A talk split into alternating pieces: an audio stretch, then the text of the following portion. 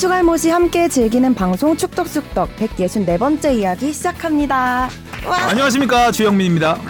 안녕하세요 박진영입니다. 네, 신선한 시작에 감명을 받은 이정찬입니다. 야. 네, 신선함의 주인공은 누구죠? 안녕하세요. 이일의 인턴 PD입니다. 네, 야. 오늘 주바페 아나운서가 개인 사정으로 음. 지난주엔 제가 그랬고 이번에는 이제 개인 일정이 있어서 아, 오늘 못 나오게 됐고 그 대신 저희가 늘 그랬듯이 인턴 PD를 전격 투입해서 약간 등용문이죠. 예, MC 등용문. 어, 우리 뽕 PD를 가만 놔둘 수 없잖아요 저희가 음. 뽕 PD 저격수로. 저격수로 저격수로. 네.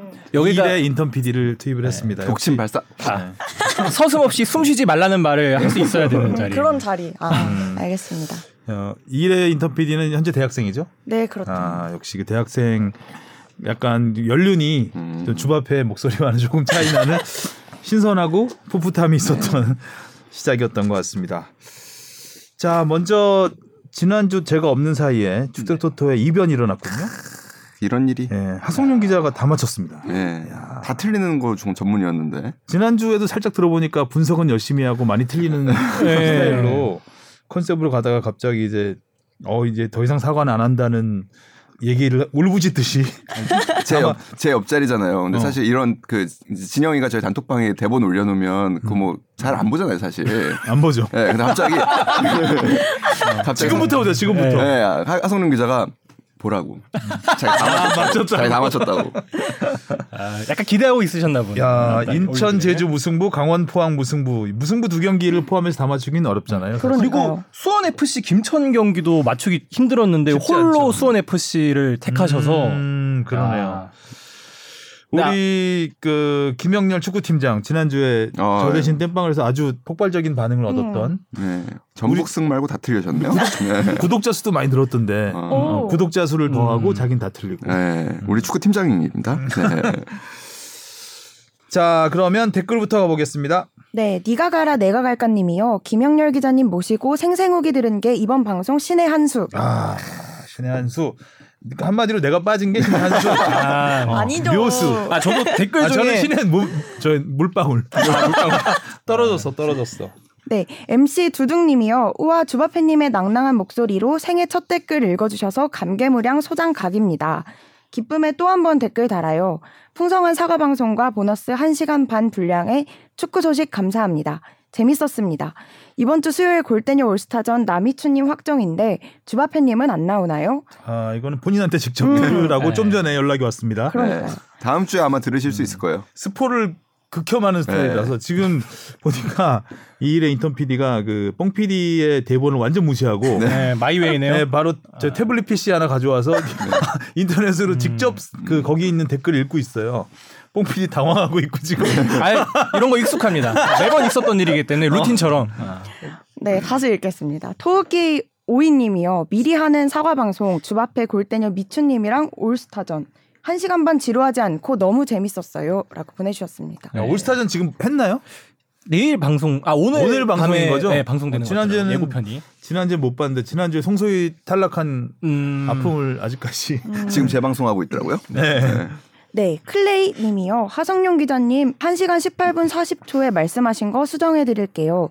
도어티 선수는 누누 감독이 울버햄튼 감독일 때 데리고 있던 선수는 맞지만 토트넘으로 둘이 같이 오지 않았습니다. 도어티는 2021 시즌 여름 이적 시장 때 왔고 누누 감독은 21-22 시즌부터 토트넘 감독직을 수행했습니다. 누누 감독이 도어티를 윙백으로 잘 활용했어서 기자님이 헷갈리셨나 보네요. 음. 흐흐도 달아주셨어요. 흐흐. 약간 비웃음이죠. 아, 다음 주 사과를 기대하겠다. 뭐 약간 이런 음. 예고성입니다. 네. 넘어갈 줄 알았지.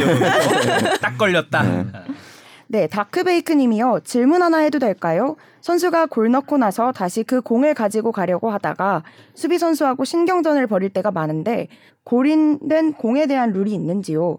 그냥 룰은 없고 아무나 가져가도 되는 건가요? 몰라도 상관없지만 문득 궁금증이 들어 여쭤봅니다. 음, 골인 된 공을 그 음. 공을 넣은 선수가 가져가는 경우가 종종 있죠. 음. 뭐 점수차가 뒤져 있다거나 네. 꼭 추가골이 필요할 때. 네. 음. 일단 빠른 경기 진행을 하려면 일단 공이 아웃된 상황이 아니기 때문에 일단은 그라운드 안에 있는 공으로 경기를 재개하게 돼 있습니다. 그렇기 때문에 경기를 빠르게 진행하고자 하는 쪽에서는 당연히 공을 갖고서 중앙선으로 빨리 가려는 것이고 어, 경기를 조금이라도 지연하고 싶은 입장에서는 좀 천천히 갖고 가기 위해서 골키퍼가 보통 공을 갖고 그쵸. 간수를 하는 경우가 조금 있죠.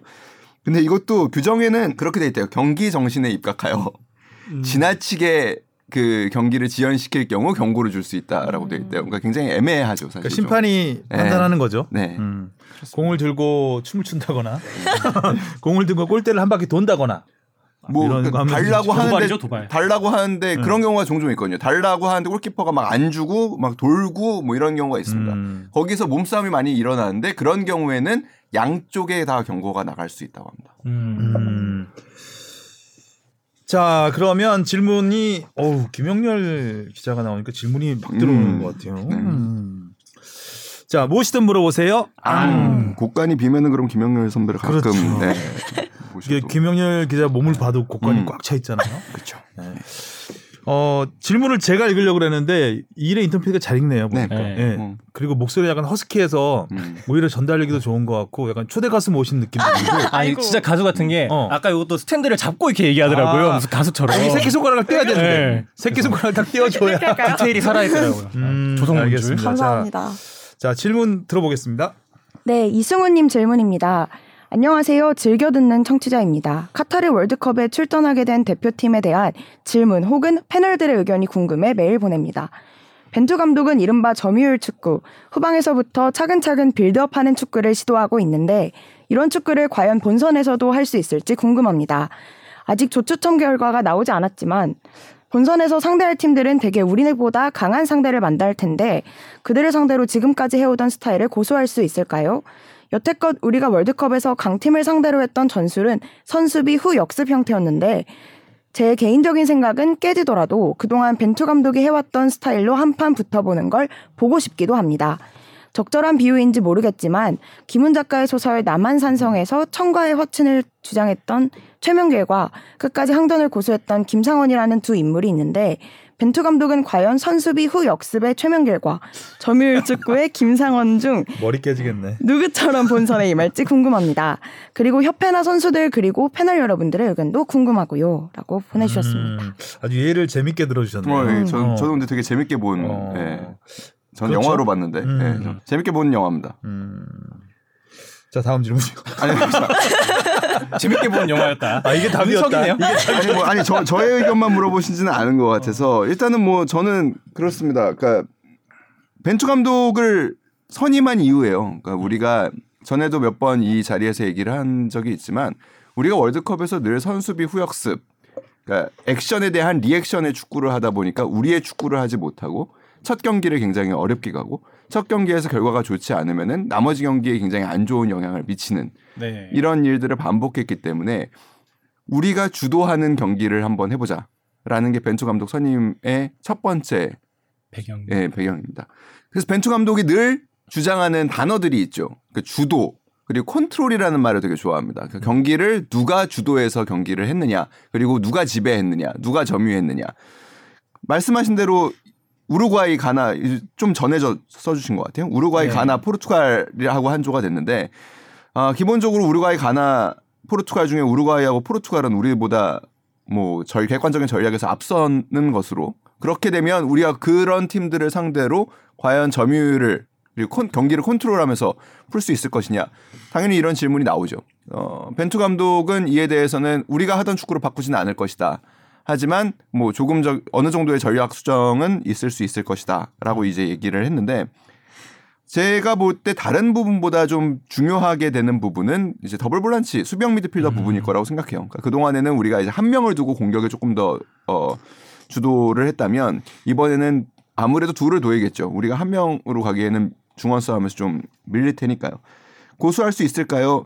고수를 적당히 해야 됐으면 좋겠다라는 생각은 합니다. 저 개인적으로는. 음, 음. 그러니까 이게 이거를 고집하다가는 뭐 하- 반발 차이예요. 반발 차이. 그러니까 상대의 압박의 수준은 우리가 아시아 최종 예선에서 만나던 선수들보다 딱 반발 정도 일찍 들어올 겁니다. 음. 여기에서 선수들이 패스가 제대로 안 나가고 끊기기 시작하면 점유는 절대 할 수 없고 컨트롤도 할 수 없습니다.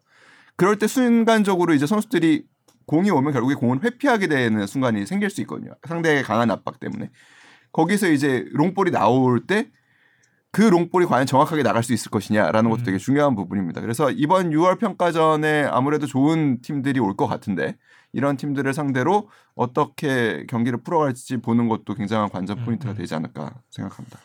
저는 하던 대로 해야죠 일단 네. 그리고 벤투 감독이 그 많은 비난을 감수하면서 계속해서 build-up을 지금까지 어, 안착시키려고 했던 거는 결국 월드컵에서 이렇게 쓰겠다는 그렇죠. 걸 보여준 네. 거잖아요. 맞아요. 지금까지 계속 이렇게 해왔는데 갑자기 월드컵을 하기 위해서 트릭 같은 걸 한다면 아, 그렇죠. 그러면은 더 꼬일 스텝이 꼬일 수가 있죠. 선수들도 적응이 잘 안 될 수도 있고. 근데 그래도 어찌 됐든 지금 서서히 이제 자리 잡아가고 있는 빌드업 축구가 음, 갑자기 월드컵을 앞두고 갑자기 뭐 좀 분산되거나 집중력이 흐트러진다면은 안 될 것 같고 계속 가는 게 맞다고 생각을 하고 이제 우려스러운 부분이죠 이게 음. 어떻게 보면. 예. 이게 아시아 수준 지금 이제 지금은 김상원 척화론입니다 음. 지금 음. 척화론으로 계속 해왔기 때문에 갑자기 여기서 주화론으로 돌아설 수는 없는 거라 아 갑자기 머리를 박을 수는 없잖아요 음. 거기서 일단은 맞서 싸우겠다라는 걸 굉장히 강력하게 피력을 해왔고 음. 했기 때문에 이제 결과가 어떻게 될지는 정말 궁금하면서 걱정 반 기대 반인 상황인데 음. 아 그래도 그 순간순간 경기 도중에 뭔가 좀 유동성은 발휘했으면 좋겠다. 그런 부분이 좀 아쉬운 부분이 있었잖아요. 지난 경기도 그랬고. 그래서 좀 그런 부분이 좀 걱정 반 기대 반이 음. 정도가 아닐까. 하지만 계속 갈 것이다. 저는 대진이 그래서 참 다행이라는 생각은 좀 들어요. 그러니까 첫 경기에 우루과이전을 만난다라는 것도 조금 다행일 수 있. 저는 굉장히 강한 팀이라고 보거든요, 우루과이가. 갑자기 요즘 우루과이 출신 선수들이 급부상, 잘하죠, 잘하죠. 급부상하고 있던데. 네, 어. 누네스 선수도 그렇고 우루과이가 좋은 팀이기 때문에 이 팀을 상대로 어느 정도 가능성을 보여준다면 뭐 탄력을 받을 수 있다고 생각합니다. 그렇죠. 예, 그리고 포르투갈을 가장 맨 마- 마지막에 만나는 게, 예, 네. 참 좋은 일, 대진이라고 생각합니다. 음. 가나전을 아무튼 잘 해야겠죠. 우루과이를 비길거나 가나전에서 뭐 이제 가나 못 가나 결정이. 되는 거예요. 그렇죠. 네. 지난주에 김영렬 기자님 했던 또아 똑같은 그랬어요? 네. 아 역시 여기 이래. PD 오늘 모신 역할을 하고 있네요. 아, 네. 리액션. 네. 톡톡히. 네, 다비드리님이 풋살 산업에 대한 전반적인 질문 보내주셨습니다. 아니 김영열 기자님께서 깜짝 등장하실 줄이야 생각지도 못한 특별 출연으로 많이 놀랐습니다. 그리고 정말 앉아 계신 그 자리는 무슨 기운이나 수맥이 흐르는 건가요? 가나 못 가나를 먼저 때릴 줄이야. 아재 아재 바라 아재. 저번에 많은 질문을 드렸는데도 다 답변해 주셔서 정말 감사합니다. 오늘은 간단하게 한 가지를 여쭤보고 싶습니다. 가끔 유튜브나 SNS를 통해 해외 풋살 경기 영상 짤 등을 보곤 합니다. AFC 페이지에서는 얼마 전에 아시안컵 같은 게 있었나 보더라고요. 참 쉽게 축구를 할 수 있는 형식이 풋살이고 골대녀의 경기 형식도 되짚어 보면 분명 풋살인데 풋살의 리그나 산업 규모는 전 세계적으로 어떠하고 그중 우리나라의 현황 그리고 우리나라의 풋살 경쟁력은 어떠한지 궁금합니다. 그리고 혹시 경기장 내 육성 응원 협의 진행도에 차도가 있나요? 골 넣었을 때 눈치 안 보고 자제 안 하고 소리 지르고 싶습니다. 음. 풋살부터 말씀드리면 풋살은 우리는 기본적으로 문화적으로 풋살이 발달할 수가 조금 어려운 여건이었습니다. 우리는 기본적으로 다 그 학교 운동장에서 축구를 조기 음. 축구에 생활체육도 마찬가지고 11대 11 축구에 익숙해져 있는 환경이고 어 그렇기 때문에 풋살은 실내 공간이 필요하죠. 최근에는 이제 학교들이 많이 실내 체육관들을 건립하는 분위기지만 그게 그렇게 오래되지 않았기 때문에 풋살이 그렇게 보급화 되기에는 조금 어려운 부분이었지만 반대로 동남아가 굉장히 잘합니다. 실제로 우리나라보다 풋살을 잘하는 동남아 국가들도 굉장히 많거든요. 음. 거기는 날씨가 sempak-takraw 이런 것도 있어서 어? 그렇죠. 날씨가 더우니까 실내 경기장을 많이 지어요. 아. 그래서 실내에서 좀 더 그러니까 일 항상성이 유지되는 온도와 이런 데서 음. 경기를 많이 하다 보니까 풋살 선수들이 많이 배출이 되고 있죠. 그리고 어, 아시아에서 이란이 강하고요. 그리고 생활체육이 워낙 강한 또 일본도 어, 우리보다 상당히 높은 수준을 자랑하고 있습니다. 한국은 풋살 그렇게 되면서 시작이 굉장히 늦었고요. 당연히 리그 출범도 늦었습니다. 그렇게 돼서 추- 최근에서 근래에 와서야 풋살 국가대표가 리그에서 잘하는 선수들이 뽑히기 시작한 게 얼마 안 됐고 그 전에는 어, 11대 11 축구를 하던 선수들이 은퇴를 한 다음에 기술이 좀 뛰어난 선수들이 이제 풋살 국가대표도 하는 그런 수준이었습니다. 마치 오디오 농구 선수가 3대3 농구를 하는 듯한 느낌도 좀 있네요. 어, 뭐 그럴 수도 있죠. 근데 그러니까 결국에는 리그가 발전을 해야 되는데 아직은 우리가 그렇게 리그가 발전하기에는 규모나 아, 시작이 그렇게 좀 늦었기 때문에 그리고 거, 그렇다고 여기에 뭐 전폭적인 지, 그 어떻게 보면 투자가 이루어지고 있지도 않고 그래서 뭐 그런 부분이 조금 있습니다. 아, 요거 풋살도 AFC에서 관리를 하나요? 아니요, 피, 그러니까 피파에서 관리를 하죠. 아, 피파에서도 네. 풋살도 같이 네. 다른 뭐 비치. 사커도 마찬가지고요. 그러니까 축구와 관련한 거는 일단은 다 피파가 관- 관장을 하고 있습니다. 육성 응원은요? 육성 응원은요, 요거 참 애매한 부분인데 골 넣는다고 육성 응원을 자제시키는 데가 없습니다. 이게 순간적으로 본능적으로 터지는 거기 때문에 소리 지르긴 하더라고요. 네. 어, 예전처럼 그- 이게 허용을 골을 하- 넣었을 땐 터지고 이제 네. 골을 안, 그 안 넣는 그 과정에서는 조용하긴 한데 그 과정에서는 원칙적으로는 하면은 장내 아나운서가 이제 경기 감독관이 장내 아나운서한테 지시를 줍니다. 육성 응원 자제 지금 음. 멘트가 나가야 된다라는 그런 식으로 자제를 하는데 뭐 이게 축구라는 종목이 약간의 본능에 가장 가까운 종목이고 그리고 골이 터지는 순간 이 자기도 모르게 터져 나오는 거기 음. 때문에 이거를 금지하기는 조금 어렵지 않나. 근데 일단은 응원은 어렵습니다. 육성 응원은 어렵습니다. 아직은. 육성 응원이 어려우면 가성 응원이라 흉사 골인 이런 거. 시조새 느낌으로. 아, 네. 지난 주말에 슈퍼매치 보고 왔는데 아주 뭐 응원 소리 평소 같더라고요. 네. 아, 그래요? 신나고 예, 생동감 있고. 관중이 굉장히 많, 많았죠 네, 슈퍼매치 그때 때. 네, 코로나 사태 어. 이후로 최다 관중이 들어와서 음. 어, 분위기는 좋았습니다. 요즘 경기장 보면 분위기가 코로나 이전으로 돌아간 것 같은. 음, 네. 그럼요. 예. 축구뿐만 아니라 야구도 그렇고. 분위기는 좋았다니요. 결과도 내용도 좋았겠죠. 좋았죠. 네. 결과도 좋았겠죠. 아 팔로시비치 네. 골 넣었을 때 아주 목이 쉬었어. 에스더 감치. 네, 자기, 자기 서울 팬이라는 걸 팔로세비치 애써 골 넣었을 때. 울었다는 얘기가 있던데 가성으로 뛰쳐 나갈 뻔했어. 네. 주먹을 입에 넣었다는 얘기가 있더라고요. 엉엉. 자 다음 질문이요. 네, 니가 가라 내가 갈까 님이요. 안녕하세요. 토요일에 여자 국대 축구 친선전 경기를 열심히 응원했던 니가 가라 내가 갈까입니다. 23년 월드컵 준비를 시작하는 단계에서 벨 감독님의 한국어 인터뷰도 정말 존경스러웠습니다. 여자 축구를 보다 보니 몇 가지 질문이 있어서 남깁니다. 첫 번째 질문입니다. 여자 월드컵도 본선 진출국이 32개국으로 늘어난 것과 관련된 질문인데요. 남자 축구와 동일하게 오히려 아시아 진출국과 북미 유럽 진출국 간의 격차가 오히려 더 벌어지는 것이 아닌지 궁금합니다. 이 부분은 기자님들의 개인 의견을 듣고 싶습니다. 남자 축구와 동일하게 친선전 섭외를 유럽 북미 국가 섭외는 힘든 것 아닌가요? 중국도 예전 강팀은 아닌 것 같아서요. 그 저는 뭐 이 우려가 어떤 의미인지는 알지만 저는 그렇지는 않을 거라고 봐요. 일단은 그 여자 축구의 환경이 아시아가 좋은 편입니다. 어, 일단은 운동만 해도 생계가 가능한 수준의 보수를 받는 리그가 그렇게 많지 않거든요. 전 세계적으로 봤을 때. 음, 근데 여자 이- 축구의 경우 예, 예.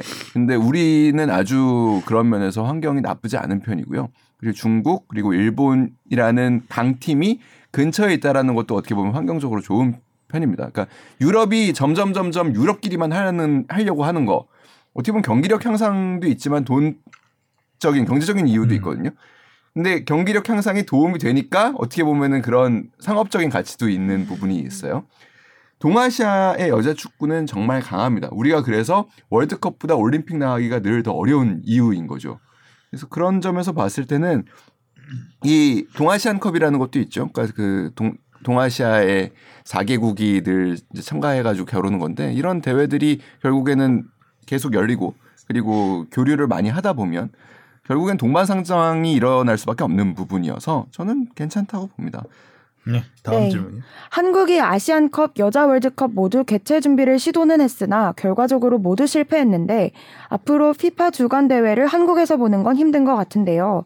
아시아가 개최할 수 있는 경우의 수는 2030년대 지나야 가능한 것 아닌지 문의드립니다. 현실적으로 좀 그렇죠. 일단은 뭐 여러 가지 이유가 있지만 일단은 이렇게 참가국 수가 늘어나면서 사실 한 나라에서 개최하기가 조금 어려운 환경이 점점 되고 있기는 해요. 그래서 주변국들 혹은 주요 도시들이 공동 개최를 하는 경우가 점점 많아지고 있죠. 왜냐하면 경기 수가 워낙 많아지니까요.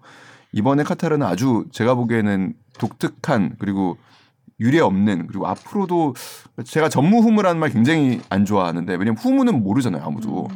근데 진짜 전무후무한 월드컵이 될 가능성이 되게 높은 것 같고 카타르가 다시 하지 않는 한. 근데 여튼 간에 우리는 이런 부분에 의해서 그리고 피파가 요구하는 수준이 굉장히 높아지고 있거든요. 개최국이나 그래서 운동장의 환경 그리고 훈련장의 환경, 숙소의 환경 이런 요구 조건들이 굉장히 까다로워지면서 사실 우리 입장에서는 조금 맞추기가 좀 어- 점점 점점 어려워지고 있고 그 단독 개최 단독 유치로는 거기다가 또 피파가 점점 점점 상업적인 활동들을 어, 강하게 규제를 하면서 우리 지자체 입장에서는 사실 적자를 감수하면서 유치하려는 도시는 많지는 않거든요. 그렇게 보면은 그것도 부정적인 요소고요. 세계 축구에서 외교적인 히- 흐름을 봐도 한국이 점점 점점 힘을 잃어가고 있기 때문에 그러니까 주요 AFC나 피파 관련한 뭐 과거에 이제 집행위원 그 지금의 이제 커미티 멤버가 이제 점점 점점 없어지고 있어서 쉽지 않을 거라고 봅니다. 네. 음, 마지막 말이 뼈 아프게 다가오네요. 네. 외교력이 떨어지고 있다는 네. 거. 자 그리고 마지막 질문으로 이분이 주바페님이 생각하시는 골대전 최종 우승팀은 물어보셨는데 주바페는 답할 수 없어도 우린 답할 수 있잖아요. 어... 나는 액션이스타. 음... 근데 아직 슈퍼리그에 있는 팀이 어느 수준인지를 잘 몰라서 아, 근데 전 뛰어나올 것 같아요. 아 진짜 음... 지난 슈퍼, 그러니까 지난 그 시즌 1의 경기력과 비교를 해봐도 어, 이런 팀이 또 나올 수 있을까? 저는 그냥 근데 응원하게 되는 팀은 구척장신. 아, 구척장신. 음. 전 사실 응원하는 팀은 개벤저스. 근데 액션이스타가 왠지 우승할 것 같은 느낌? 음. 적인 느낌이 들었습니다. 뽕피디는 어때요? 저도 개벤저스 응원하는 마음으로 좀더잘 됐으면 그렇게 꼭 독보적인 스타 플레이어가 없는 듯한 느낌이 들거든요. 그리고 좀 다른 팀에 이렇게 비해서. 하드웨어가 네. 타 팀에 비해서 좀 열세인 경우가 좀 있잖아요. 김민정 선수 빼놓고. 음. 그리고 워낙 또 개그맨들이 우리가 익히 알다시피 좀 더 끈끈한 그 조직력 음. 더 약간 짠한, 짠한 느낌이 네. 좀 있, 있는 것 같기도 그런 기 하고. 때문에 좀 더 그 원팀의 힘을 발휘해서 그리고 재밌어요. 네. 개벤저스 축구가 약간. 반전을 한번 음. 이뤄낼 수 있지 않을까. 우리 이일의 인턴 PD는 저는 제가 골대녀를 보지 아- 다 보지 않아서 아하. 잘 모르지만 주신 아나운서님 계신 팀으로 아, 거기는 안 돼요. 아니에요? 안 돼요. 아니, 아니 안 돼요. 소금을 뿌려버렸네. 이거, 아. 불가능해요. 네. 오늘 유일한 5점을 남겼네. 네. 아 네, 그러니까 아, 탈락했습니다. 잘라야겠다. 탈락입니다. 아니요. 안 돼. 이런 거는. 자르면 안 되는 거예요. 네. 어. 아, 이게 바로 존재, 이런 게 존재감이라는 네. 거죠. 그렇죠.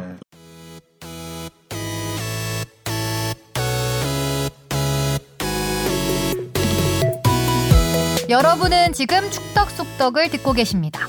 잊지 말고 하트 꾹. 자, 이제 이슈 포커스로 넘어가 보겠습니다. 뭐 K리그 얘기를 많이 해야 되겠죠? 네. 자, 제목. 축구 클럽은 진짜 클럽으로 이승우의 골 때리는 춤바람. 진짜 클럽으로는 무슨 아 춤추는 클럽 나이트 아 축구 클럽을 진짜 클럽으로 만들었다 어, 이렇게 제목이 너무 많은 생각을 하게 만들면 안 되는데 제가 생각이 좀 제가 볼 때 축구 클럽이 콜라텍이 됐어요. 약간 지르방 느낌이 나는 그 7080. 카바레로 네. 이승우 선수가 약간 엄청난 돌풍을 일으키고 있습니다. 네. 자 지난 경기 일단 뭐 이승우 선수 경기부터 얘기를 해볼까요? 경기부터 하는 게 나을 것 같아요. 자 김천 만만치 않은 김천을 상대로 3대2 아, 아주 요새 수원 FC 경기는 항상 골이 많이 터져서 재미는 있는 것 같아요. 음. 엄청 터지고 있죠. 초반에 그렇게 불안하게 출발했잖아요. 꼴찌였죠. 그러니까 이승우의 울고 있는다는 표현이 딱 맞을 것 같아요. 초반 다섯 경기에서 이승우 음. 선수 골 못 넣었을 때 굉장히 힘들어하다가 최근 네 경기에서 엄청 상승세를 타고 있는 네, 꼴찌에서 그냥 일약 지금 7위 그리고 음. 뭐 내친 김에 지금 상위 스플릿도 노릴 수 있는 충분한 위치에 와 있고 이승우 선수가 지금 홈에서 대구전을 시작으로 세 경기 연속 골을 넣고 있는데 뭐 좋은 평가들이 많이 나오죠. 근데 제가 보는 좋은 점 중에 하나는 골을 세 골을 넣었는데 다 다른 장점을 활용해서 넣었어요. 그러니까 첫 번째 골은 특유의 스피드를 활용을 해가지고 물론 아직까지 스피드가 다 올라오진 않은 느낌이에요. 예전에 진짜 폭발력이었다면은 조금 더 치고 들어갔을 수 있었을 텐데 수비하고 경합하는 상황이었고 일단 근데 아무튼 스피드가 살아난 점을 살려서 첫 번째 골을 넣었고 두 번째 골은 특기인 그런 슛 아주 임팩트가 좋았죠. 중거리에서 간결하게 그리고 수비가 붙기 전에 해결하는 능력 이런 게 좋았고 최근에 이제 김천전에서 넣은 골 같은 경우에는 위치 선정이 좋았죠. 작은 선수도 골대 앞에서 상대 아주 피지컬이 좋은 중앙 수비수들과 경합을 하면서 어, 골을 넣을 수 있다라는 거를 보여줄 골이어서 뭐 세 골이 다 다른 장점으로 넣은다는 점이 되게 뭐 눈여겨 보는 점이었습니다. 그 세 춤도 다, 다 달랐죠. 어, 뭐 조금씩. 조금씩 디테일하게. 조금씩. 이거 이거 아주 보면 근데 같은 건가 아니, 싶은데 턴이 있는 춤이 있었고 턴이 없는 춤이 있었고 확실하게 세 번째 춤은 달랐어요. 어, 달랐어요. 네, 첫 번째, 두 번째. 어, 뭔가 조금씩 다른 어 본능적으로 추었겠죠. 아무래도. 근데 색다 지르박과 어울리더라. 일단 지르박 음악을 깔 그루브가 있다. 어, 어울리더라. 아, 전 지루박을 이승우 선수 때문에 지금 입문하게 됐어요. 원래 뭔지 잘 몰랐다가 아, 이런 게 지루박이구나. 아, 이승우는 지루박. 요새는 이제 캐바레 문화 같은 게 별로 없죠. 요새는. 뭐, 네. 어 그렇겠죠 아무래도. 그렇죠. 네. 예전에는 이제 성인 나이트 클럽을 그렇죠. 이제 캐바레라고 했었는데 왜 그랬는지 저도 뭐 어렸을 때라 캐바레라는 곳을 가본 적은 없지만 거기 가면 이제 그 어, 여러 이런 지루박이라든가 트로트 음, 악 나오면서 빠른 트로트 음악 나오면서 이런 이렇게 스텝 밟는 뭐 slow slow quick quick 어, 뭐 그런 춤들이- 뭐 서울 대전 대구 부산 찍고 음, 맞아 맞아. 그렇죠. 이제 그런 약간 그런 걸 연상시키는 춤. 음. 근데 이 삼바 춤이라 그래서 좀 놀랐습니다. 네. 아, 쌈바를 노리고 아니, 한 거. 그냥 제가 보기에는 축구는 삼바고 그러고 그냥 이렇게니까 그냥 삼바 춤이라고 한 것 같은데 이승우 선수도 뭐 삼바라고 생각하고 춤춘 건 아닌 것 같아요. 그냥 음. 제가 보기에는 진짜 그 어제 인터뷰에도 그 이번 경기 후 인터뷰에 나왔지만 이승우 선수가 사실 스페인에 있을 때 클럽 자주 다녔거든요. 아, 스페인. 어, 스페인 클럽은 제가 가봐서 아는데. 네. 스타일이 맞나요? 이 춤인가요? 아니, 아니, 그. 아니, 그 아니, 스페인에서 비슷해요. 이렇게 추는 많지 않아요. 음악은, 음악은 비슷했던 네. 것 같아요. 제가 예전에 스페인 라망가의 그 히딩크 음. 그 감독 전지훈련할 때 갔었는데, 어, 밤에 이제 그 거기 갔던 뭐 일행들하고 이제 갔었는데, 스페인 나이트클럽은 밤 12시, 10시, 밤 12시에도 사람이 별로 없어요. 음. 음. 12시부터 새벽이 돼야. 시작이에요. 아, 반전. 12시부터 거의 해 뜰 때까지 음. 이어져요. 그리고 거기 스페인 약간 문화가 그렇대요. 그 저 젊은이들이 낮에는 많이 잔대요. 자고. 저 낮잠 자는 네, 문화가. 하고 그러니까 저녁을 밤 10시쯤 먹, 먹는데요. 음. 어, 이게 이제 뭐 스페인에 사시는 분들한테 제가 확인은 어렵지만 제가 들은 얘기는 그리고 굉장히 이렇게 늦, 우리와는 시차가 좀 다른 삶을 살아서 그 스페인에서 나이트클럽을 즐기기 위해서는 새벽에 와야 된다라는 얘기를 들었었는데 새벽에 갔다는 얘기 뭐예요? 그 뭐예요? 아, 아 가봤어요? 감흥 아, 그래서 이승우 선수가 듯한. 클럽을 갔다는 건 새벽에 갔다는 얘기면 아니 그래서 훈련에 지장이 있지 않았을까라는 아, 이건- 생각이 물등 들어서 지금. 이건 그러니까 이거 얘기하면은 또 어딘가에선 또 이런 거 갖고 누가 또 이승우 선수 안티도 생길 수 있고 음. 그런데 사실 근데 제가 그냥 이승우 선수하고 좀 친분이 있어서 음. 그런 얘기 이승우 선수가 예전에 그냥 우스갯소리로 그런 얘기 했었거든요. 아 그, 그때 그 성장기 때 잠을 잤어야 되는데 그때 새벽에 나이트 가서 춤을 그러니까 잠을 잘 못 자서 키가 덜 큰 것 같다고.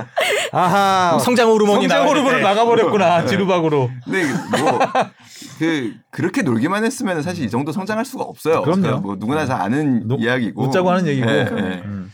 저도 뭐 이승우 선수의 춤을 보면은 그러니까 좀 마음이 한결 편해졌 는거 아닌가라는 생각이 들어요. 그렇죠. 그러니까 다른 물론 우리나라 국대 경기에서 골을 넣었을 때 멋있는 세리머니는 많이 보여줬지만 이제 해외 리그에 있을 때 골을 넣었을 때는 뭐 그렇게 뭐 세리머니를 적극적으로 하는 느낌은 안 들었단 말이에요. 근데 골을 많이 못 넣었죠. 네, 세레모니를 할 기회가 뭐, 없었어요. 근데 이제 우리나라에 돌아와서는 뭐 1호 골 넣었을 때부터 이렇게 춤 바람을 일으켰으니까 그런 걸 보면은 아 국내 무대에 돌아와서 저 본인도 좀 내려놓은 것도 있는 것 같고 좀 더 편해진 것도 있는 것 스타는 같고. 스타예요. 네. 음. 그리고 이번에 또 화제가 된 게 어린 친구들한테 팬 서비스를 되게 음. 열심히 하는 경기 끝나고. 네, 확실히 좀 해외 무대에 오래 있다가 우리나라에 돌아오니까 조금 더 뭔가 보는 시야가 넓어지지 않았나라는 생각도 들게 하는 것 같아요. 음. 사실 얼마나 스트레스가 많았겠어요. 그러니까 맨날 뭐 잘 한 번 잘하면 또 막 우르르 하다가 또 못하면은 또 우르르 엄청난 못하고. 조롱과 네, 이번에 그 K리그 왔을 때도 그 기자회견장에서 현장에서 나왔던 질문이 K리그 결국에 너 실패해서 돌아온 거 아니냐. 너 K리그에서도 안 통할 거라는 얘기도 많다. 뭐 이런 질문이 그냥 대놓고 나오거든요. 그러니까 잘할 때는 잘한다고 그러고 못할 때는 못한다고 해서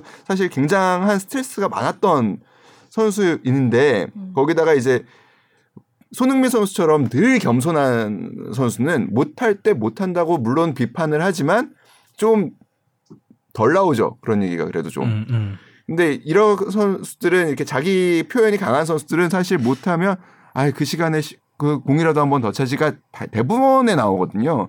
그러니까 그런 것들을 다 이겨내고 그래도 이렇게 또 다시 재기에 성공하고 아, 뭐 이제 뭐 시즌 초반이고 아홉 경기를 치렀을 뿐이지만 이승우 선수 말대로 앞으로 더 몸이 좋아질 것 같다라고 얘기를 하니까 네. 뭐 기대가 되는 부분이지 않나라고 생각합니다. 뭐 천재성은 이미 입증이 된 선수이기 때문에 노력만 가미한다면 어, 안착을 할 것 같고 어, 지금 사실 뭐 골로 구춤 추니까 뭐 클럽 얘기도 하고 이러는 거지. 음. 부진한데 스페인 가서 클럽 갔다 그랬으면 아우 끔찍하죠. 그랬으니까 못하지 네. 이런 얘기 또 나오면 아 힘들 수 있는 상황인데 어쨌든 그거를 어, 이렇게 칭찬으로 승화시킬 수 있는 게 이 선수 능력이에요. 그리고 그런 자리에서 아, 어렸을 때 놀아본 게 도움이 되는 것 같습니다. 이런 얘기가 솔직히 쉽지 않거든요. 어. 네. 음, 인천 얘기를 하고 우리 이제 전화로 넘어가 보죠. 네, 네. 오늘 그 이명주 선수 네. 인터뷰가 준비가 돼 있습니다. 전화 인터뷰. 네. 인천이 아직도 2위입니다. 어, 생각보다 오래 어, 있어요. 어, 오래 솔직하게. 말씀드리면 네. 버티는 게 아니라 보면 이제 서서히 강팀 같은 느낌이 들 정도의 경기를 해요. 뭐 익숙해지고 있어요 네. 이 순위표에. 네. 그러니까 옛날 같았으면 몇 년 전만 해도 경인제, 인경제 이러면서 항상 아, 그렇죠. 하위권에 있었던 팀이 어, 오히려 이게 경인제 제- 이런 팀들이 위에 있어야 되는 건 아닌가? 뭐 제주도 지금 잘하고 있으니까요. 아 이거 이 얘기 꼭 해줘야지. 그 저희 그 보도국의 손형안 기자라고 있어요. 뭐 스포츠 담당해 본 적 없고 그냥 보도국에 그 이제 열심히 이제 출입처 이제 열심히 취재하는 기자인데 인천 팬이 됐더라고요. 아. 직관관 다닙니다 요즘에 처음으로. 그러니까 K리그가 이렇게 재밌는지 모르 몰랐다고 그리고 아. 경 그 경기장에 또 그 인천 직구 전용 혹시 경기장 지역이 인천인가요? 아 목동이에요. 그러니까 아, 여기서 그런데? 이제 아. 가서 보는데 음. 어 저- 정말 너무 분위기 좋았고 그리고 음. 그 특히 그 가까운 네. 상암 놔두고 네, 섭섭하네요.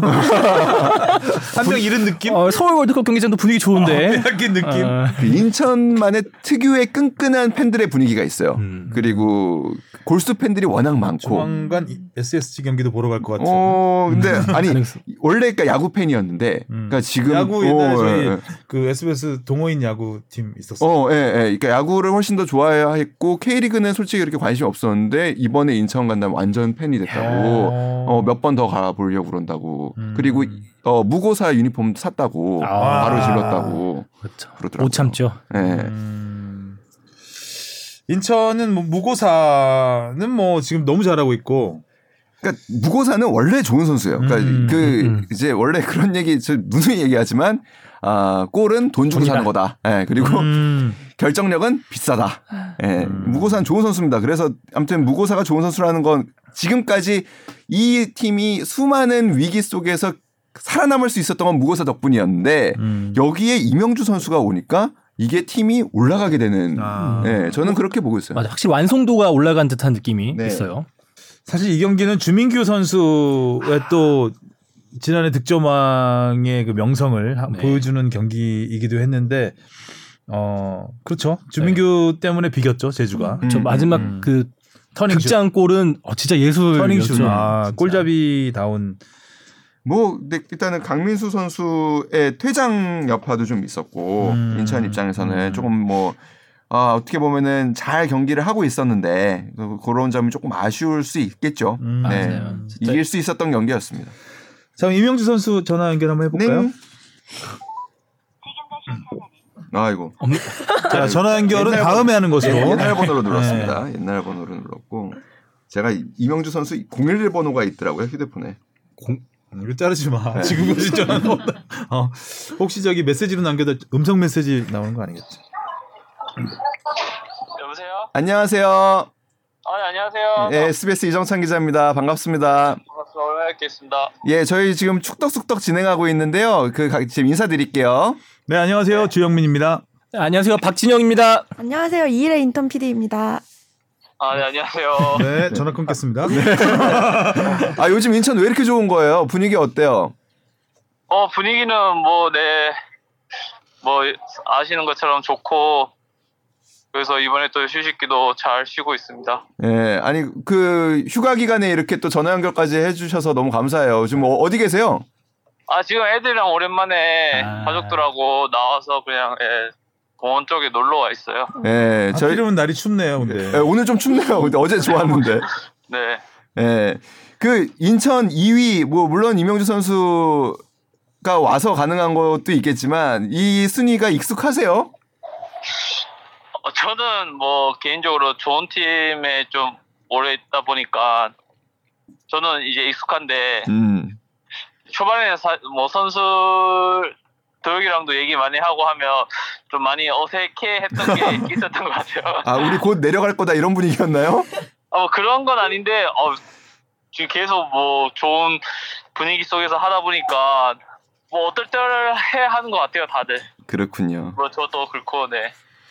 예, 청취자들이 뭐 올린 질문들이 있는데 그걸 몇 가지 드리겠습니다. 네. 자, 이명주 선수 K리그 복귀골 축하드립니다. 이번 시즌 부상 없이 마무리 잘하시고 최근에 아, 최고의 시즌을 보내시길 바랍니다. 첫 골 세레머니는 주먹을 언제 올려야 할지 생각하다 늦은 건가요? 아니면 계속 이 세레머니를 하실 건가요? 약간 좀 더듬으신 것 같더라고요. 그러니까 바로 어퍼컷이 나가지 않고 이렇게 어. 조금 약간 망설이는 듯한. 근데 아무, 아무래도 약간 좀 어디서 세레모니를 할까 찾다가 약간 좀 타이밍을 놓친 아. 분위기 있어요. 네. 타이밍 놓친 놓친 거였구나. 운동장 네, 한 바퀴 돌 줄. 뭐-. 네, 근데 주변에 그 반응이 좋아가지고 음. 앞으로도 약간 그럼 이렇게 네. 버퍼링이 걸리는 어퍼컷 세레머니로 계속 밀고 나가시는 건 어떠세요? 어, 그것도 네 괜찮을 것 같아요. 그래서 뭐 팬분들도 제가 언제 어퍼컷을 할지 타이밍을 한번 맞춰 보셔서 같이 하는 것도 네, 것 같아요. 음. 어, 지금 질문이 인천 승호님이 보내주신 거였고 다비드리님이 보내주신 질문이 있는데요. 아, 이명주 선수라니 한때 어마어마한 이정료로 헤드라인을 장식했었죠. 그랬던 선수가 인천에 영입됐다는 소식을 듣고서 솔직히 많이 놀랐습니다. 단도직입적으로 어떤 이적 behind story가 있는지 또 어떤 점에서 인천 유나이티드를 선택했는지 궁금합니다. 어, 뭐 크게 뭐 이- 많이 얘기했어가지고 아시는 분들도 있겠지만 그래도 이제 한국에 이제 좀 어느 정도 나이도 있고 이제 한국에서 잘 마무리하고 싶어가지고 한국에 들어오고 싶은 마음이 있었는데 그때 또 이제 그 인천에서 또 감독님께서 적극적으로 네, 원해 주셨고 해가지고 이제 인천으로 오게 되었고요. 제가 또 인천 선택하는 데 있어서는 뭐 작년에 이제 좋은 베테랑 형들을 수비 쪽에 많이 영입함으로써 뭐 음. 그런 형들이 이제 뭐 좋은 에너지와 뭐 그런 끈끈함을 어 인천에 불러온 것 같고요. 또 거기에 올해 이번 시즌에 또 미들 쪽이나 뭐 사이드에 좋은 선수들을 보강해가지고 어 저도 뭐 인천에 오게 되면 어 재밌고 뭐 좋은 경기를 할 수 있을 것 같다는 그런 생각이 컸던 것 같아요. 그래서 크게 고민하지 않고 음, 네, 그래서 그냥 선택할 수 있었던 것 같습니다. 인천 이외 다른 K리그 팀도 러브콜이 있었던 거죠. 어 딱히 없었어요. 아, 선택 여지가 없었다. 선택에 네, 크, 크지 않았습니다. 아, 솔직한 답변이었고 또 두 가지 질문이 더 있는데 그동안의 커리어 중에서 아쉬웠던 순간이 언제인지 물어보셨고 어, 아랍 쪽에서 계속 선수 생활을 오래 하셨는데 특히 본인에게 잘 맞는 부분이 있었는지 그 두 가지 질문 답변 부탁드릴게요. 어, 우선 아쉬웠던 부분은 어, 아무래도 크게 어, 아무리 대표팀에서 좀 더 뭐 치열하게 경쟁하지 못했던 게 그게 좀 아쉬웠던 부분인 것 같아요. 근데 이제 음. 그런 부분은 제가 돌아 되돌아서 생각해 보면 저의 그런 뭐라 해야지 그런 그릇이 좀 작았다고 생각해요. 음. 아무래도 그런 부담도 엄청 큰 부분도 있었고 음, 또 이제 그런 좋은 선수들이 많다 보니까 그런 기회에 눌린 부분도 어, 없지 않나 있었다고 생각하고요. 그래서 이제 음. 다음에 은퇴 이후에나 뭐 앞으로는 제가 이제 좀 더 그런 큰 좀 더 명확하고 큰 꿈을 그리면서 명확한 목표를 세운다면 네 앞으로 제가 살아가면서 어, 좀 더 치열하게 또 경쟁할 수 있지 않나. 네, 좋은 아쉬운 부분보다는 좋은 경험이었던 것 같아요. 같은 포지션에 이제 기성용 선수가 있었다 보니까 아무래도 네. 조금 좀 그랬겠죠. 근데 뭐, 어, 아랍은 어떻게 좀 잘 맞으셨어요? 아. 아랍 생활은?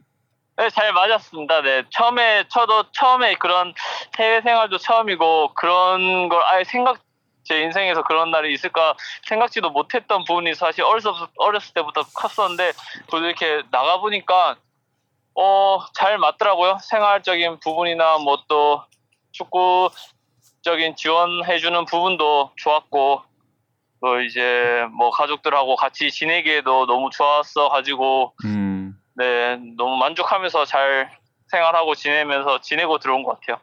음. 마침 월드컵이 카타르에서 열리네요, 근데.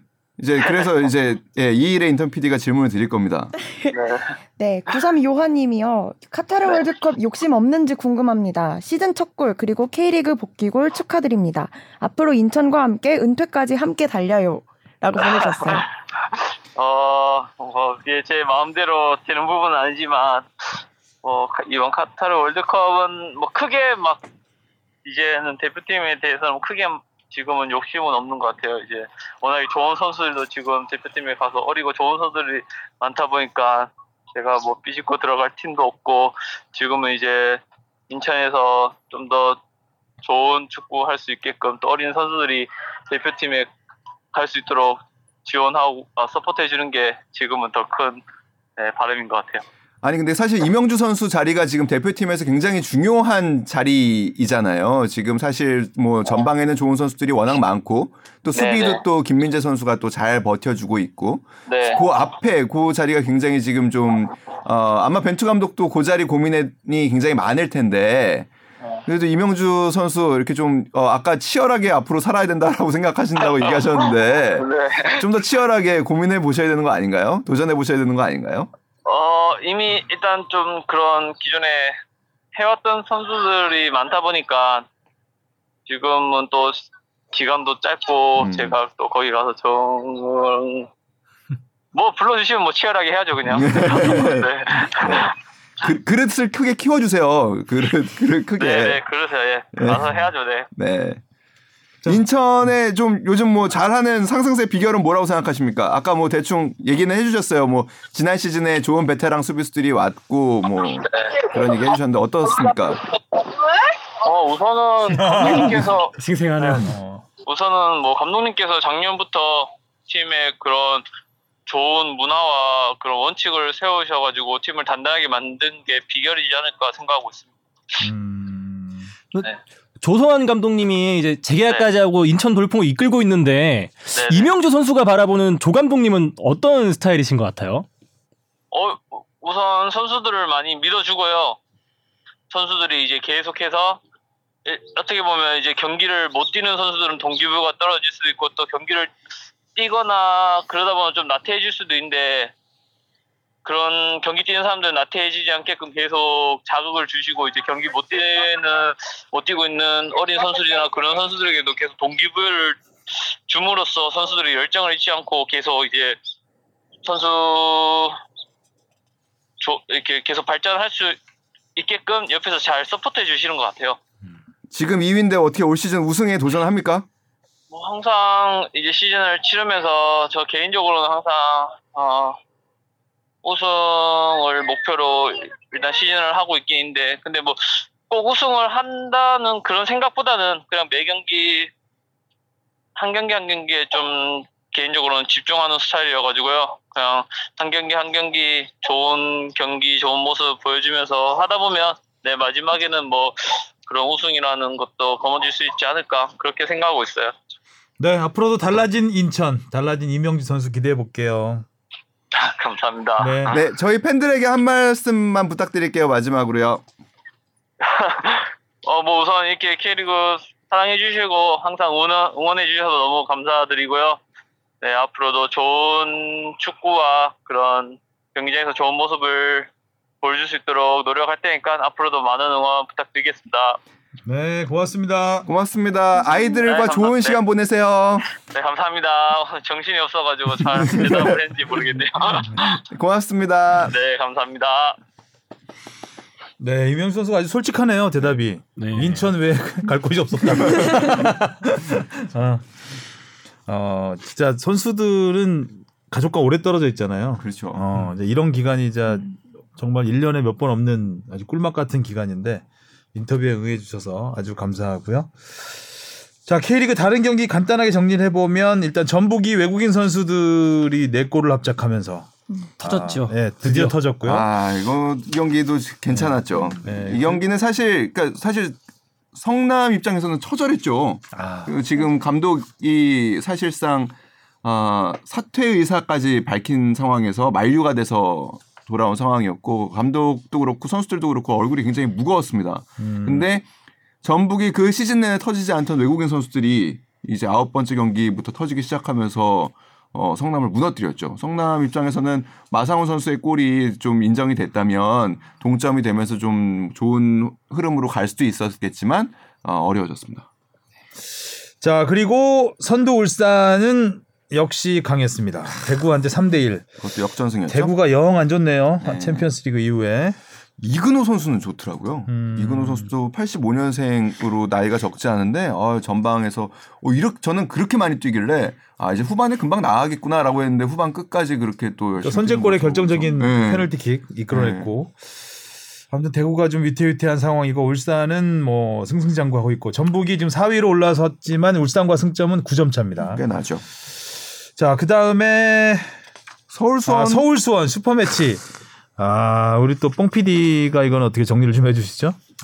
뭐 이제 양팀 둘 다 뭐 순위가 그렇게 높진 않았지만 힘 빼고 얘기해 주세요. 갑자기 힘 되게 들어갔어요. 네. 아, 으쓱하네요. 네. 네. 하여튼 뭐 두 팀 다 이제 순위가 좋지는 않았지만 내용을 살펴보면 조금 다른 팀의 대결이었죠. 이제 서울은 이제 경기력이 좀 좋았는데 결과가 안 따라왔던 느낌이었고 수원은 계속해서 조금 뭔가 공격에 물꼬가 안 트는 듯한 느낌을 보여줬는데 이번 경기가 딱 그거를 보여주는 경기지 않았나. 그러니까 서울은 결국에 본인이 하고자 하는 축구를 해서 팔로세비치가 이렇게 패스 만들어가면서 마지막에 골까지 넣어줬고 수원은 결국에 좀 이렇게 위협적인 슈팅 장면을 잘 못 만들어냈다는 느낌이 들더라고요. 결국에는 아, 그런 부분에서 좀 더 전술과 전략적인 부분에서 차이가 나지 않았나. 어, 우리 뽕피디가 써놓은 거 너무 재밌어요. 수원에. 새 외국인 공격수 그로닝은 아직 골을 신고하지 못하고 있고 김건희와 김상준이 두 골씩 넣어 팀 내 득점 1위를 달리고 있을 뿐. 뿐. 뿐. 어. 별거 없다. 뭐 이런 거죠. 예. 아, 근데 수원은 좀 아쉬운 게 지난 시즌에 고승범 선수가 김천으로 가고 나서 좀 팀이 많이 어려워졌다고 생각했거든요. 되게 많이 중원에서 많이 뛰어줘야 되는 축구를 하고 있는데 고승범 선수가 빠지면서 힘들어졌고 특히 이번 시즌에 그 김민우 선수와 특히 최전방에 정상빈 선수가 빠지니까 이 역습을 할 때 어디로 가야 될지 전방에 누구한테 찔러줘야 될지를 좀 길을 잃은 듯한 모습이 보여져요. 그래서 결국에는 외국인 선수가 좀더 터져줘야 되는 기대감을 갖게 해야 되는데 아직은 좀 못 따라주고 있다. 그래서 있을 뿐 점점점. 나상호 선수의 팔굽혀펴기 세레머니 인상적이었고. 아, 나상호 선수. 예. 네. 알고 보니까 고요한 선수를 위한 세레머니였다고 밝혔더라고요. 네. 네. 자, 이제는 이제 챔피언스리그 아시아 챔피언스리그 아시아 정복을 해야죠 또. 네, 이제 그 기간이 됐는데 자, 대구가 지금 K리그에서 되게 안 좋은 상황. 음. 아시아 챔피언스리그에서는 어떤 모습을 보일지 딱히 돌파구가 잘 보이지 않는 상황이긴 해요. 사실 뭐 에드가 선수가 없는 것도 대구 입장에서는 너무나 큰 타격이고요. 세징야 선수가 아무래도 예전 같지 않은 부분도 조금은 걱정스러운 부분입니다. 그래서 이용래 선수가 아직도 경기를 뛰어야 하는 지금 상황이니까 예전 같은 네. 이용네. 아, 그래서 조금 뭐 좋은 흐름에서 갔다면 좀 더 기대가 됐을 텐데 좀 그런 점은 좀 아쉽고 어 전남은 제가 솔직히 이브리그 경기를 많이 못 봤어요. 그래서 아, 어떻게 경쟁할 수 있을지 경쟁을 좀 잘해줬으면 좋겠는데 어, 좀 궁금한 부분이 있습니다. 전북울산은 좋을 것 같아요. 그래도 자, K리그는 여기까지 이야기를 하고요. 그리고 간단하게 이제 손흥민 선수. 아 어, 그렇죠. 이걸 빼먹을 어, 뻔했습니다. 큰일 날 뻔했네. 쓰리샷 쓰리킬로 득점왕 정조준 전설이 음. 되어가는 손흥민. 아, 슈팅 세 번에 세 골. 어, 뭐 아주 세 골 다. 음. 어, 전부 다른 상황에서 정말 셋 다 멋지게 넣었습니다. 음. 수비수 맞고 나온 거 골대 맞고 들어갔고 그다음에 돌파 네, 두 번째는 케인의 어. 해리 케인의 헤딩 그냥 극세사 패스라고 헤딩이라고 하나요 그런 음. 거를 그 패스를 받아서 단독 돌파해서 골을 넣었고 세 번째 골은 자기가 만들어냈다고 봐야 되겠죠 거의 음, 예, 음. 자기가 거의 2대1 아주 긴 2대1 패스 같은 음, 느낌 어, 그런 것도 있고 팀골이라고도 느껴지는 세 번째 골이었어요. 그러니까 맨 맛, 그러니까 약속된 느낌? 에서부터 만들어가면서 음. 또그 장면에서 손흥민 선수의 결정력도 놀라웠지만 그 클루셉스키 그러니까 그 00년생 어린 선수가 공을 끝까지 지켜가면서 그 손흥민 선수한테의 타이밍을 클로세스키가 딱그 전에도 이렇게 좀 알려진 선수였나요? 아, 저는 콘테 감독은 그 이탈리아에서부터 굉장히 눈여겨 보던 이탈리아에서 온 선수. 예, 예, 유벤투스. 아, 유벤투스에서 예, 이탈리아에서 이 선수를. 예, 계속 눈여겨보고 있고 본인이 이탈리아 팀을 맡고 있을 때도 몇 번 영입하려는 시도를 했었다라고 하더라고요. 어, 정말 토트넘한테 정말 제격인 선수가 아닌가. 음, 음. 그죠? 손흥민과 해리케인이라는 이제 걸출한 득점력을 가진 네. 두 선수한테 정말 필요한 선수가 아닌가. 모울한테는 밉겠죠. 어, 어떻게 해도. 못 나가고. 사실 토트넘이 지금 스피드가 필요한 건 아니잖아요. 그쵸. 손흥민 뭔가 선수가- 뭔가 풀어줄 어, 이 앞에 두 선수를 음. 활용할 수 있는 선수가 필요한데 아, 이 선수가 정말 대단하더라고요. 그러니까 토트넘이 힘들어 패스 패스 감각이 네, 맞아요. 대단한 것 같아. 네. 네. 그러니까 토트넘이 힘들어졌던 것도 에릭센이 빠져나가면서 좀 주춤했었던 음, 게 있었다 그렇죠, 생각하거든요. 그렇죠. 워낙 플레이메이커를 그렇죠. 잘해줬으니까. 네. 근데 뭐 에릭센과 쿨루셉스키는 조금 스타일은 다를 수 있으나 어뭐 에릭센의 빈 자리를 조금 메워주고 있는 그 과거 의 향수를 잊게 하는 맞습니다. 플레이를 보여주고 네. 있는 것 같아요. 어, 신의 한수 것 같아요. 김영렬 같은 음. 선택? 신의 한수?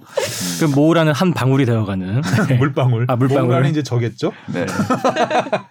영국에서 제일 화제가 되는 거는 지금 그 토트넘이 골을 많이 넣고 있죠. 아, 최근에 예. 굉장히 몰아치고. 공격력이 좋아요. 이 가운데에 케인의 골이 없다는 거. 아, 예, 예. 그게 영국에서 굉장히 화제예요. 근데 그걸 갖고 이제 케인을 비판을 할 거냐 말 거냐인데 대부분의 어 이제 전문가들은 비판할 필요가 없다라는 이야기들을 많이 케인의 힘을 좀 실어주고 있죠. 근데 아마 월드컵 앞두고 좀 힘 실어주려는 것도 있을 긴 할 것 같아요. 라는 생각도 조금은 들고 그러니까 팀이 이렇게 많은 골을 넣고 있는데 사실 케인이 골을 못 넣고 있는 건 굉장히 이례적인 상황이기는 하거든요.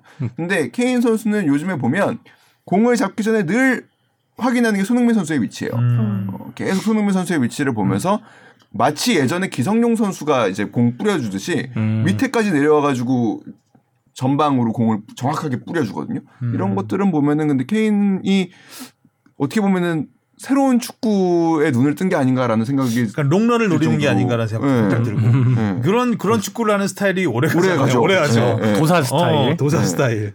아주 뭐 아주 좋습니다. 음. 제가 보기에는 지금 또 이게 드러나지 않지만 지금의 결과들 다득점에는 케인 선수가 하고 있는 역할이 굉장히 큰 부분인 것 같고 음. 사실 아스톤 빌라전도 하이라이트만 보면 뭐 토트넘이 압도를 한 것 같지만 이게 그 경기 그래프 보면 그래요. 아스톤 빌라가 계속 잘하다가 토트넘 딱 한 골 넣고 아스톤 빌라가 계속 잘하다가 토트넘 한 골 넣고 음. 맞아요. 그래서 AI가 분석하는 그 승률 그래프도 막 계속 바뀌는 음, 음. 그런 경기였거든요. 그래서 그런 점을 보면은 뭐 토트넘에게는 어떻게 보면은 손흥민 선수의 골이 결국에 승점 3점이 간절했던 상황에서 큰 역할을 했다라는 생각이 좀 듭니다. 음. 도어티 선수가 다쳤죠? 아쉽죠. 아, 어. 그렇죠. 경기 초반에 쓰러졌었죠. 그러니까 그게 또 어떤 변수가 될지. 근데 사실 도어티 선수는 그러니까 최근에 감독과의 그런 호흡이 좋았던 거지 이 선수의 능력이 크게 바뀐 건 아니라고 저는 개인적으로 생각해요. 그래서 이 부분을 또 잘 메꿀 수 있지 않을까라고 또 생각을 합니다. 음. 이렇게 해서 손흥민 선수는 득점 2위. 아, 이제 그러니까. 살라고 가시권입니다. 네, 이제. 세골 차죠. 네.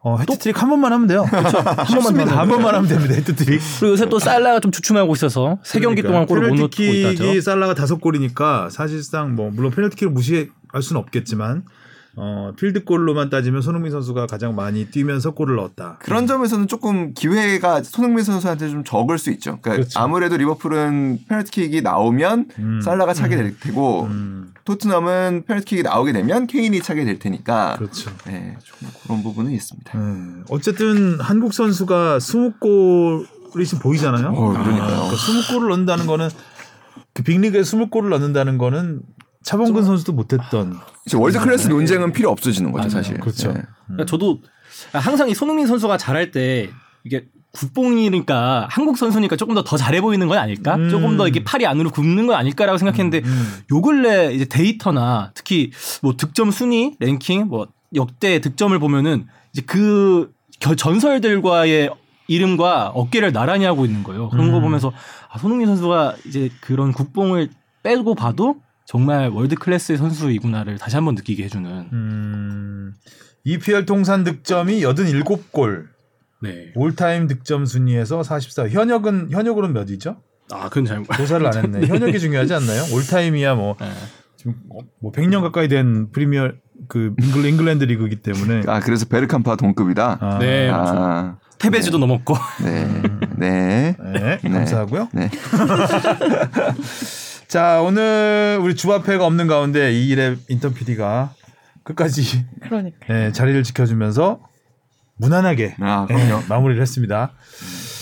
주바페 공백은 지울 수 없었지만 데뷔 전에 이 어, 정도면 이의 존재감도 확실했다. 오늘 총평을 하면서 자 수고하셨고요. 다음 주에는 주바페와 함께 다시 찾아오겠습니다. 안녕. 수고하셨습니다. 감사합니다.